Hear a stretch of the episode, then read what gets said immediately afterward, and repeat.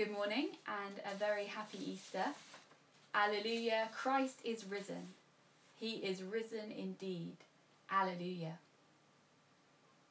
Several years ago, I was fortunate enough to visit the Holy Land twice. And the first time I went, I was a bit of a tourist, wanting to visit all the sites and see the places where Jesus had walked and the churches that marked important moments in his earthly life. The second time I went, I was a bit more of a pilgrim. Yes, I wanted to see those sights again, but I was in less of a rush to get around to all the sights and see everything. I had more time to pause and to take in the sounds and the feel of those places. I was reminded of this recently upon reading someone else's reflection that tourists pass quickly through sacred places whilst sacred places pass slowly through pilgrims, leaving them changed forever. This observation was made by Father Thomas, a Franciscan monk, who recalled a striking example of this at the Church of the Holy Sepulchre in Jerusalem. This church includes the tomb where Jesus was supposed to have been buried. A tomb which, according to today's Gospel passage, was found to be empty on that first Easter morning. The Church of the Holy Sepulchre is always very busy, and whilst a group of pilgrims waited in line to enter the tomb, a group of tourists bustled past, cameras in hand, and one asked, Is there anything worth seeing in there? No, a pilgrim replied, nothing to see in there, it's empty. That is, is, of course, what we celebrate today and for the Easter season. And indeed, it's what the whole of our faith is built upon that empty tomb. But what does this empty tomb mean for us and for our lives? I'd like to spend a few minutes reflecting on that this morning. Angela Tilby, canon of Christchurch Cathedral, commented in the Church Times recently that the Church hasn't spoken out much in the face of the COVID 19 crisis, and that perhaps we should be speaking out about death and about the hope that we have. She suggests that as Christians, we're perhaps too focused on the hope that we have for a better world today, and it has led us to neglect speaking out for life after death and the hope that we have in God. Jesus' resurrection, his rising from the dead, is a universe changing event. In the resurrection, God shows us that death is not the end. Death is no longer that great beast to be feared. It is no longer it no longer has the final word, no longer has the last laugh. Jesus' resurrection has both demonstrated and secured that God's life and God's love triumph over death. We no longer need to be afraid of death. Significantly, we no longer need to be afraid of facing death alone.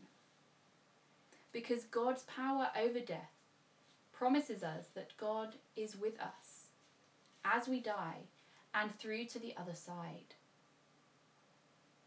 In these times of lockdown, my husband and I have been digging out some DVDs that we haven't watched in a while. And one such film was The Lord of the Rings. In preparing for this morning, I was reminded of Gandalf's wise words to the hobbit Pippin as they fought the enemy in battle and looked sure to lose their lives. I didn't think it would end this way, said Pippin. End? said Gandalf. No, the journey doesn't end here. Death is just another path, one that we all must take. The grey rain curtain of this world rolls back, and all turns to silver glass, and then you see it. What, Gandalf? See what? White shores, and beyond, a far green country under a swift sunrise. Well, that isn't so bad, said Pippin. No. No, it isn't.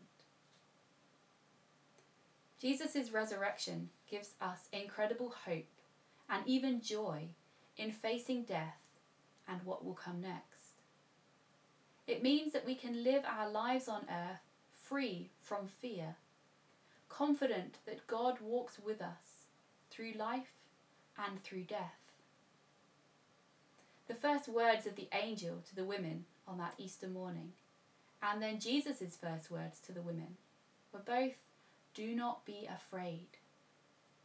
This is a message for all of us this Easter. Do not be afraid. God has defeated death. Live your life in hope and in joy. In these dark and difficult times which the whole world is facing at the moment, it can be hard to hear those words. We are restricted by our natural human fear in the face of uncertainty and suffering. But we are a hopeful Easter people, and we can be hopeful and joyful in the knowledge that God is with us no matter what happens. One thing that struck me in Matthew's account of the resurrection is the emphasis that the stone was rolled away as the women got there by the angel. It was rolled away not to let Jesus out, he had already risen. He could walk through the stone walls of the tomb. The stone was rolled away so that the women could see in. For those women, Mary and Mary, were to be the very first witnesses to Jesus' resurrection. We may not have been there to witness the empty tomb and even to encounter the risen Jesus, but still we are called today to be witnesses. We are called to be witnesses to Jesus' life, death, and resurrection, and to the difference that they make in our life today. Perhaps Angela Tilby had a point that sometimes we focus too much on the hope the resurrection gives us for a better world today, and not enough on the hope for life beyond death. But I think the point is that for many people, words of life beyond death are just words. And actually, we need to live out in our everyday lives the hope that we have. Jesus came to give us abundant life, to enable us to share in God's life. And that's both in the life to come, but also in the here and now.